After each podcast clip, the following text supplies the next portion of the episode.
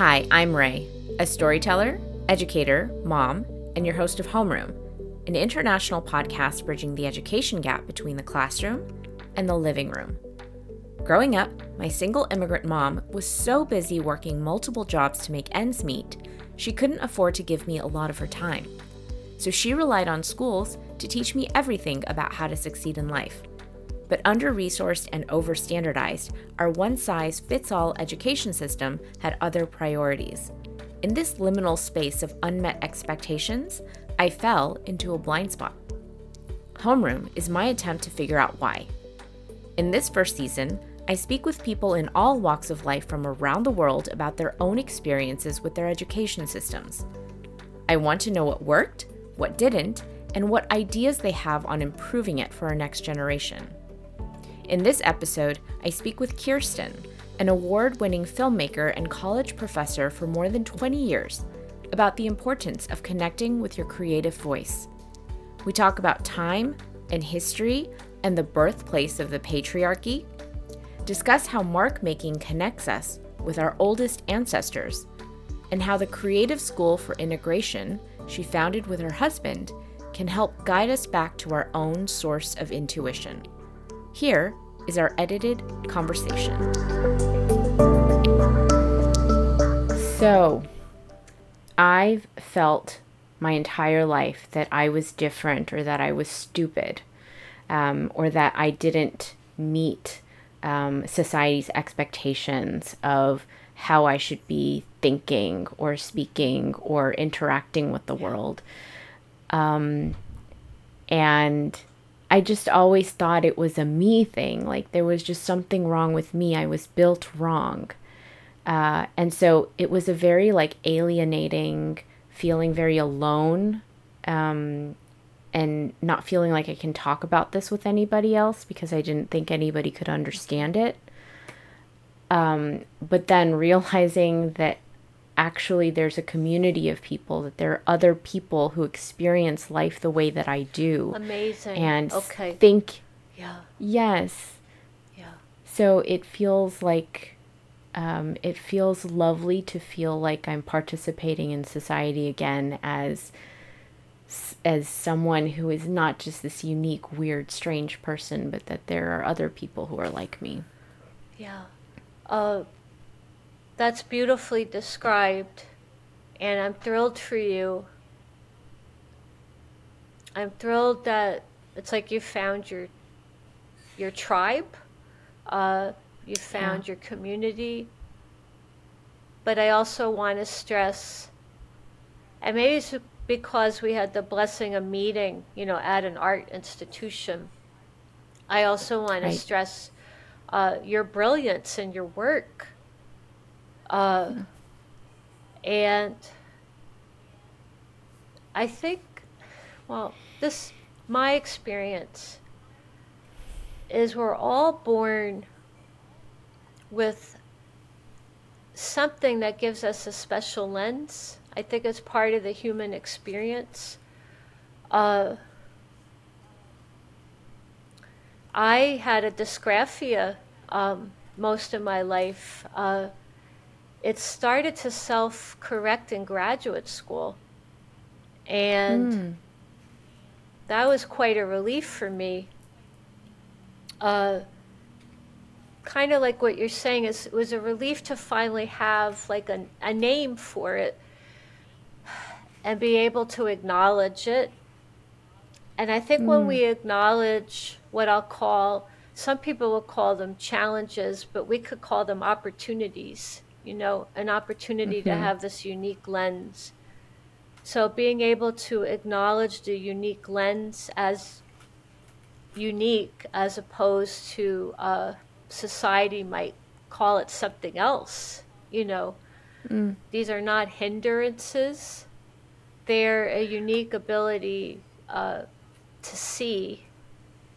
And though my dysgraphia is probably mostly corrected, I learned last year that I would be considered in a category of an, an HSP. Uh, Yes, I'm an HSP Okay. too. and then it got it's been a little buzzy right now and then some people are like i don't like that or you know that's a, but it's been really helpful for me um, mm-hmm. it's been really helpful for me to know there's other people out there that just feel everything all the time yeah and that i'm not alone you know um, that i'm not yeah. straight you know i'm not uh, there are people who feel everything all the time. And for someone like us, and maybe this is part of the autistic experience for you, uh, we have to be very mindful. It's kind of like tuning a radio, you know, mm-hmm. and sometimes by the hour, uh, mm. what we want to tune in, um, what's nourishing to let in, and what we have to say no thank you to.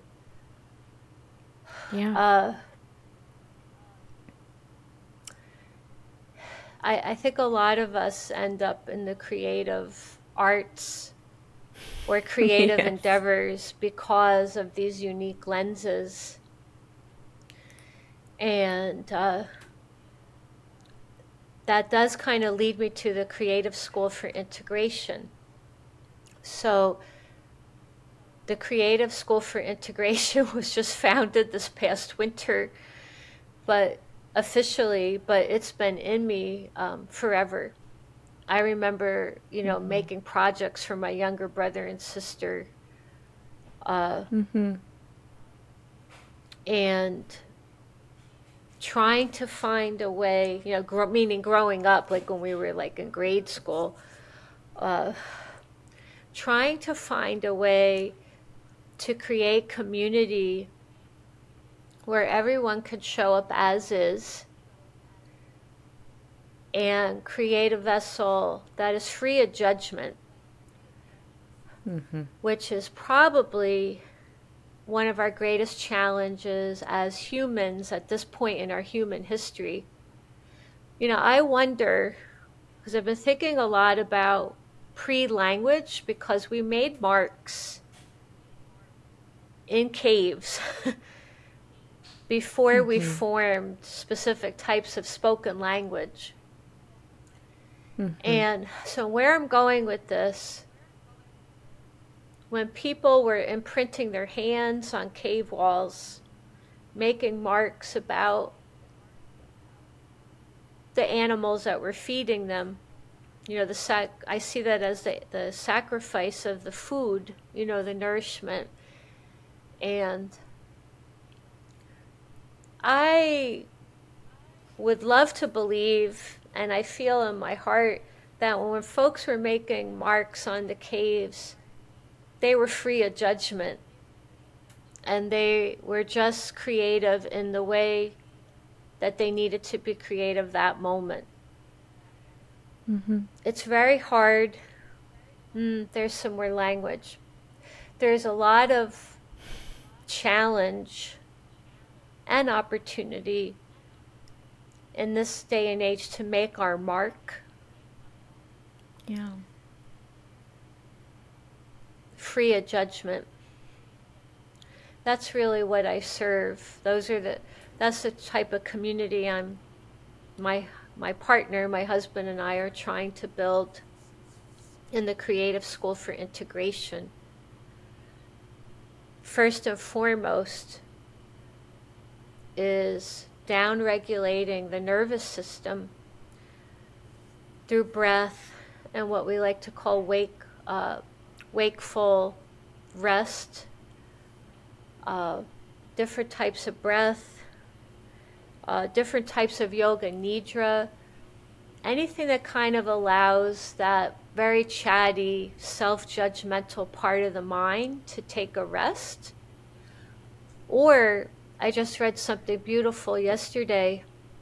I'm reading a book called um, Cassandra Speaks about the Greek goddess who um, always could feel the truth, but no one ever believed her.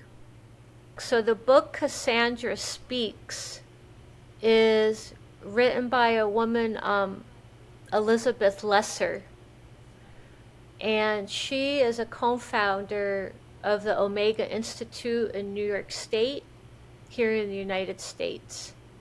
she does such a wise and brilliant job of saying uh, what happens if men and women jointly and equally are sharing the stories of this world. I'm looking at my notes to make sure I get it correctly. Our humanness, our human beings on this planet. Okay, so our history, our written history is 5,000 years old, but our humanness on this planet is over 200,000 years. So, what was going on before we started recording history? And it appears that the majority of our written history was coming into form when the patriarchal constructs and concepts were also coming into form.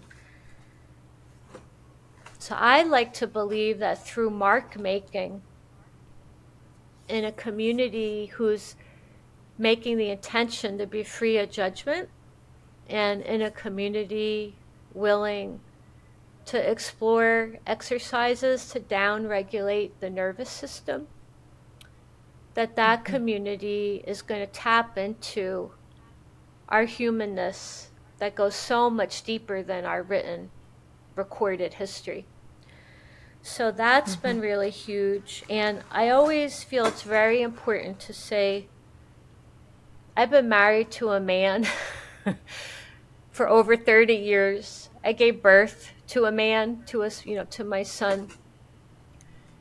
This conversation is not about men versus women. It's about how do we get right. past how do we get past the bullshit of patriarchal concepts. Right, because it's not yeah. only the men who are upholding the patriarchy; it's yeah. also women yeah. too. And right. so, Eliz- uh, so Elizabeth Lesser's book is really, really helpful for women too to help identify how you might unconsciously be participating. A lot of conversations I have with folks, um, I- including the Wings women who you've met, the Wings women mm-hmm. that collaborated on a very large film project with me and other women. You know, whose table we would talk about whose table do you really want to sit at? You know, we're right. not doing all this work to get to a table that we were told we've been edited out of or get mm-hmm. to sit at a table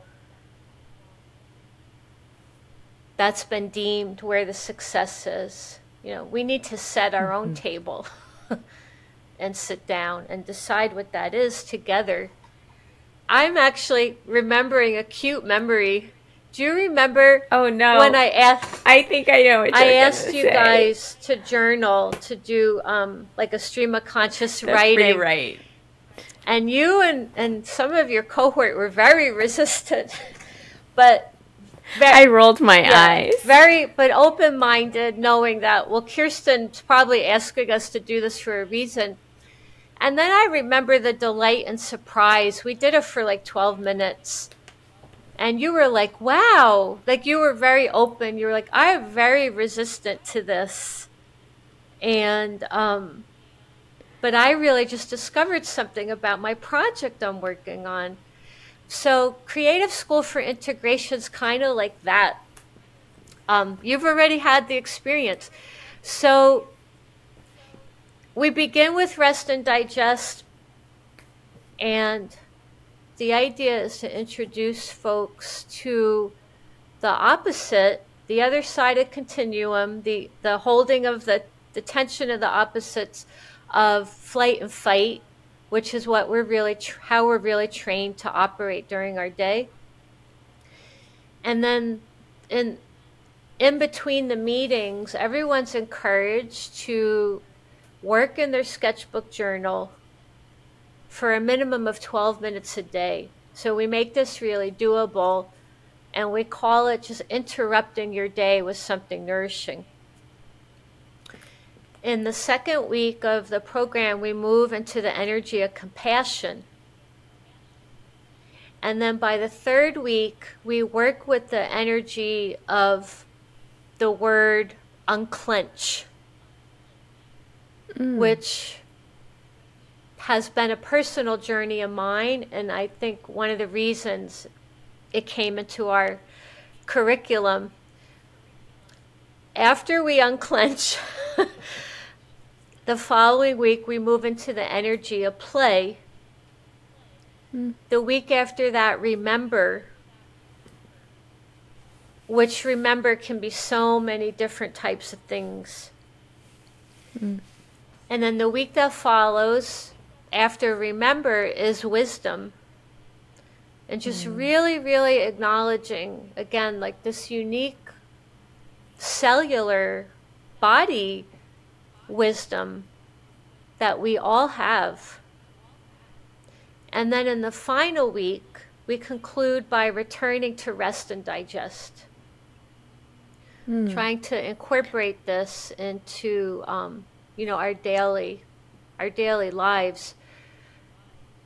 I've had different mentors that consider rest and digest to be a radical act.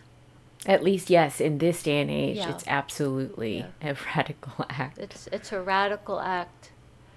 So we begin with rest and digest because we're down regulating our nervous system so we can access our full beingness and that's going to ultimately take us to the last week is, a, our, our unique wisdom that lives in our body. It lives in our body and it lives in our connection to everything that we do. The Compassion Week is because just having even the most subtle of compassionate moments just for our little daily flubs that culture and society has taught us to beat on ourselves for. Uh, mm-hmm. I was just amazed in our pilot cohort when we got to the compassion week. It was almost like people were like, I had no idea I loved myself so much. Mm. I, di- I didn't know because I haven't had a chance to slow down and just feel my own compassion for my own self. So that's what mm. that, you know, so a lot of this just comes from the work I have cherished over the years and what felt like it would be most helpful to offer. Uh, the unclench actually really started because we all hold so much tension in our jaws. Mm-hmm. And we actually, in the creative school, are doing exercises to release this. It's kind of like mm. the eye exercise I was sharing with you. When we release the tension in our face, yeah. the rest of our body follows along. And I mean the rest of the body.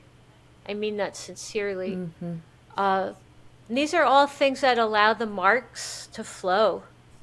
And when I say marks, I mean anything analog. Some people will start with dots and strokes and suddenly they're writing poetry. Or some people will start making spirals or circles and suddenly they're remembering a memory when they were four and they touched a tree. you know? Mm-hmm. Um, play, we don't play enough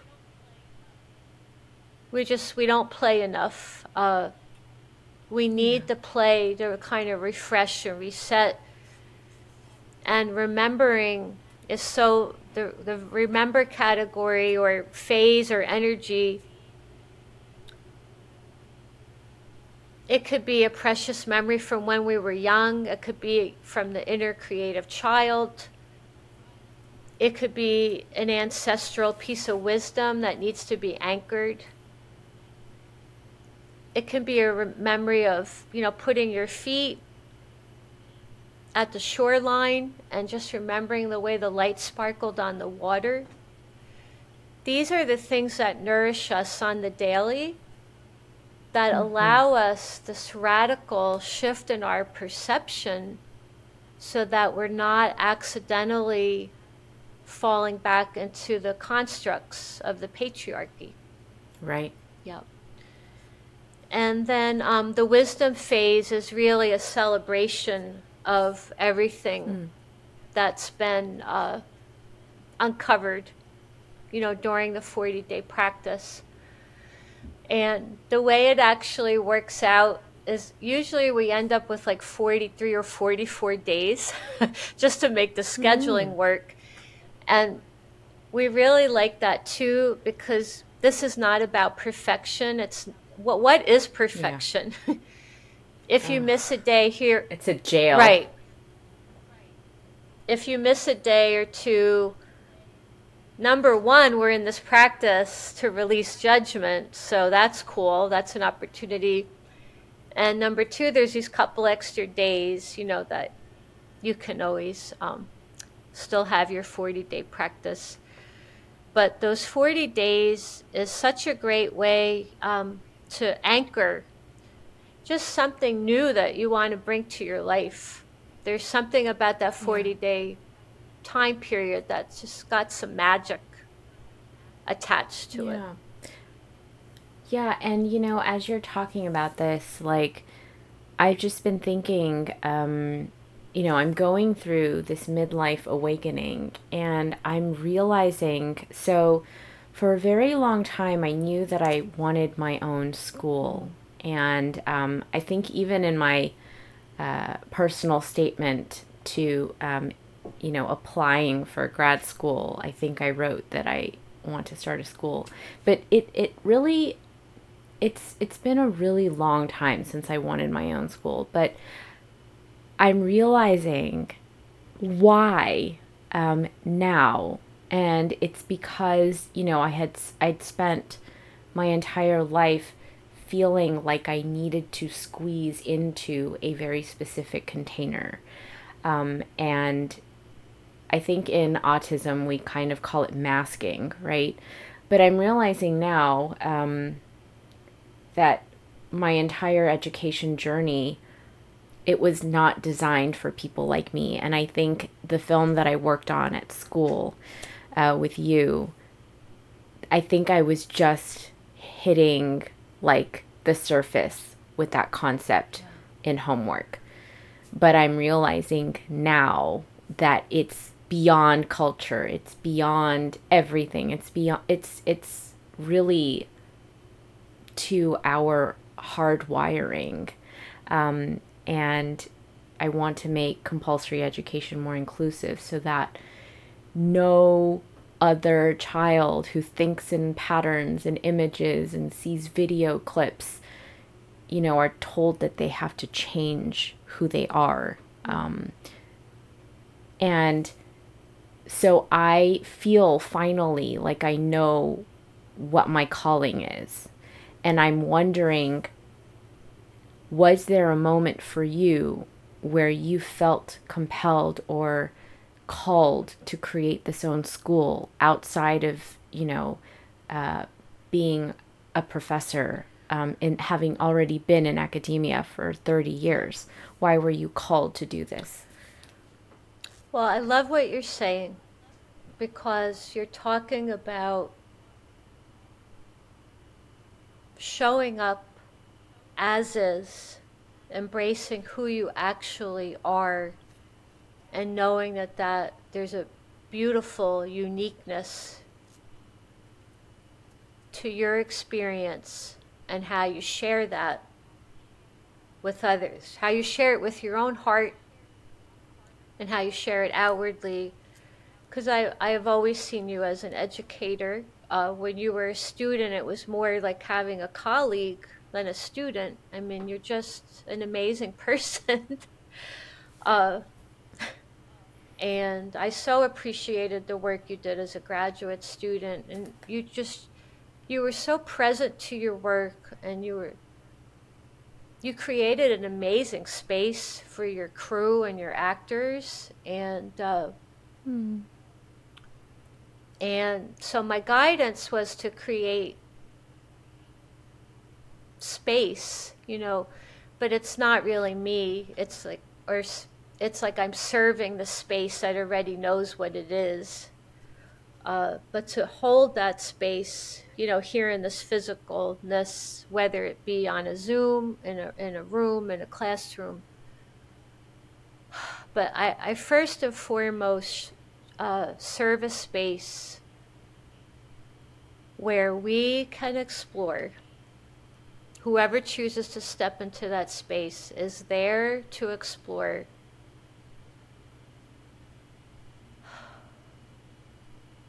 empathetic witnessing.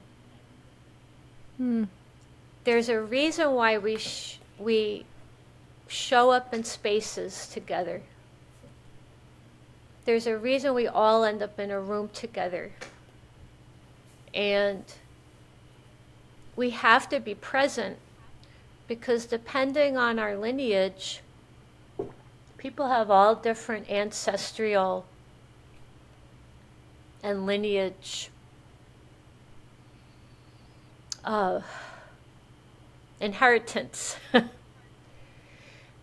How that shows up in the third dimension and the lives that we lead in these bodies is incredibly imbalanced on this, you know, in, in our culture, in our society, on this earth right now. And we need to show up in spaces together and bear witness to that all the different experiences in the room. We need to learn what we were hopefully taught in kindergarten. If you have something that's precious, how are you going to share that with someone else who, for any particular circumstances, may not have access to that in this moment? Mm. You know, so these are the bigger conversations where um, race and opportunity intersect, where constructs on gender, you know, um, intersect with opportunity. So I'm a very light skinned w- woman. you know, my lineage is mostly European. And, uh, I want to serve. How do we create these spaces? How do we show up in them? And once we're there together, how do we investigate how we all ended up there in this space to have mm. the conversation of the moment? How do we mm. bear witness to each other? And can we place, make the intention to place our attention on noticing the judgments so that we can say, I see you, I hear you, I feel you mm-hmm. seeping in. I'm letting you know if you need to be the dog barking down the road, go ahead and do that. But I'm making the intention to stay in my heart as I listen to someone who's had a completely different experience than I've had. Yeah. I'm mm-hmm. making the intention to put my full attention on that hmm. person in a way that I hope with the best of all my being I'm not judging. Mm. This is the work, you know. So that's what I meant yeah. to say earlier in Elizabeth Lesser's book on Cassandra Speaks talks about when you're on the airplane and suddenly you're above the clouds that may have had a thunderstorm and the hmm. thunderstorm mm. is still there but your altitude is in a different place mm-hmm. and the thunderstorm didn't go away but your attention is in a different place so mm. if we can be aware of how the judging seeps in and have mm-hmm. compassion for ourselves that we inherited it. Not that we're not responsible for how we work with it and hopefully release it, because we inherited it doesn't mean we're not responsible for how it seeps into us. But to have compassion that we were born into it, have mm-hmm. compassion for ourselves, how it's bitten us in the ass, or how it maybe made us be an asshole at different times in our life. Mm. We can have compassion for that and move on. You know? Yeah. And it's kind of like how you're saying earlier about holding the opposites, yes. right? The tension of the two opposites. Yeah. Like you that both are true, but you could still have compassion for all of those things yes. and you know the the yin and yang sign with its mm-hmm. was swirling together. If you really tap into that, it is not separate parts coming together. Those are two parts of a whole. Mm-hmm. You know, that is the, the continuum. That is the tension of the opposites. And it is a wisdom that runs so deep, so much more deep than this past 5,000 years of how we're supposed to think or how we're supposed to mm-hmm. perceive, how we're supposed to live in these human bodies. Uh, you know, and I when I'm what I'm about to say, I mean so sincerely. Like if you're just not sure what to do with any of this, put your feet in a body of water or go hug a tree.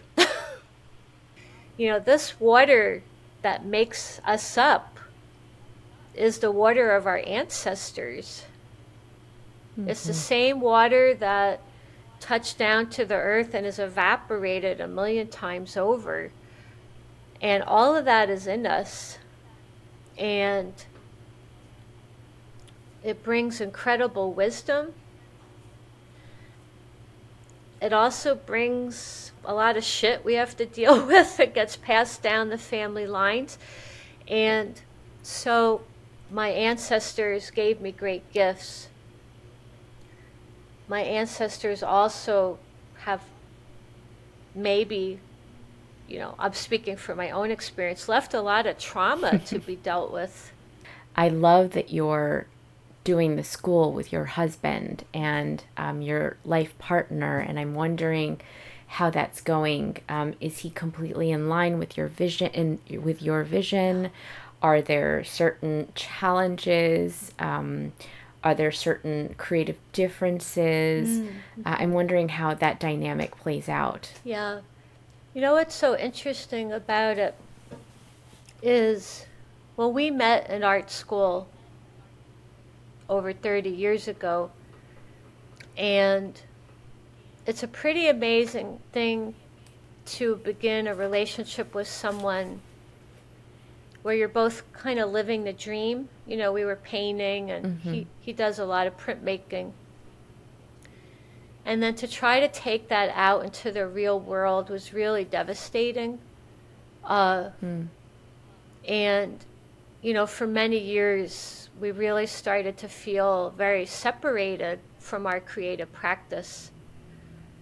So, living through that, and, you know, for my husband, sometimes going years without touching a paintbrush was mm. really, really challenging.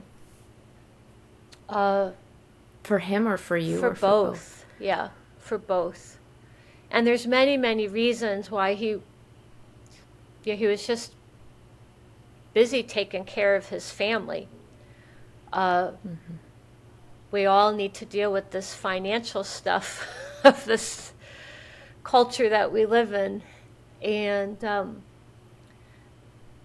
we knew we wanted to start this school, but then suddenly we, you know, we couldn't not start it. Like suddenly it was like mm. it just needs to happen, and I think it was our experience of almost feeling like we had to fight to stay in our creative practice. And what mm. if you don't have to fight? What if there's a community to support you? What if there's a mm. vessel what if there's folks who want to reconnect to what's already inside of them?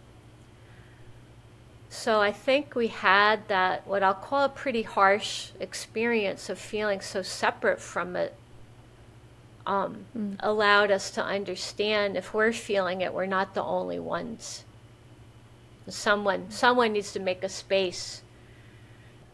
If there is one person that you are speaking to, one audience member that you would like to help with your school, who would that one person be? Does somebody come to mind? What does this person look like? What have they experienced? What is their limiting belief? Where are they going? What is their trajectory? Mm-hmm. If there's anything that comes to mind for you. I would say that I'm tuning in right now the person who knows there's a creative vibration in them.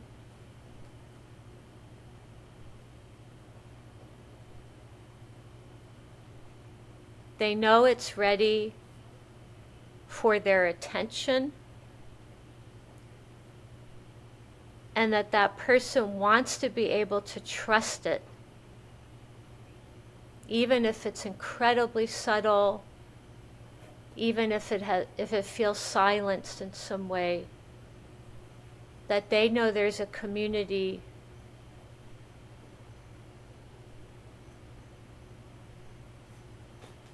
that will hold them in a vessel for that vibration to manifest consciously and outwardly. Yeah. That's the person. Thank you for tuning into our conversation. Kirsten was a program director of my MFA program at an art school where I studied filmmaking. While serving as her graduate teaching intern for a class she taught to undergraduate freshmen, one of my duties was to prepare the technology in her classroom ahead of our weekly meetings. Once, as class had ended, another instructor came in to set up for her next class. After exchanging very brief pleasantries, this instructor, whom I had never met, made a comment I didn't understand. To clarify, I asked if she was making a joke, because I generally don't understand humor. To which she asked if it was an autistic thing or something else. When she said autistic, I was surprised because I had always thought the reason why I didn't understand humor was due to cultural differences between Korean and American perspectives on what was funny and what wasn't. To mask my uncomfortable laughter, I claimed that I needed to rush to my next engagement. And as I hurried out of the classroom, the unexplored possibility of me being autistic felt important. About four years later, I learned that women's brains lose a lot of gray matter during pregnancy, which is linked somehow with creativity. For the nine months I was growing a baby in my body, my brain, that majored in fine art, that sent me to film school and led me to become a photographer, designer, storyteller, no longer wanted to do anything creative. Every morning, Rather than waking up to fireworks going off in my brain, excited to work on a project of the day, I woke up to a cognitive stillness that felt foreign. But instead of fumbling through words while attempting to transcribe the images and patterns I usually saw, I could think very strategically and logically about my thoughts and sequence words quickly and effectively like I could never do before. For the first time, I felt intelligent. To understand what was happening in my brain, I spent all of my pregnancy researching how my body was changing. And while Googling the exponential anxiety I had been experiencing, I came across the word neurodivergent. And just by looking at that word, I could feel all of the hairs on my body stand up. And I knew in my core that this was the word that could explain why I had felt so different from my peers my entire life. For the past two years, I have watched lectures, read articles, spoke to experts, had conversations with people who've known me all my life, consulted specialists in psychology, special education, occupational therapy, neuroscience, and so much more. I never again saw the instructor who had asked me if I was autistic. But if I had known then what I do now, I wouldn't have hesitated to confirm that my inability to understand neurotypical humor was indeed an autistic thing. Thank you so much for listening. If any part of this episode resonated with you, please connect with us on social media at the links in the show notes. And if you'd like to share your own education journey with us on this podcast, please send me a DM on Instagram.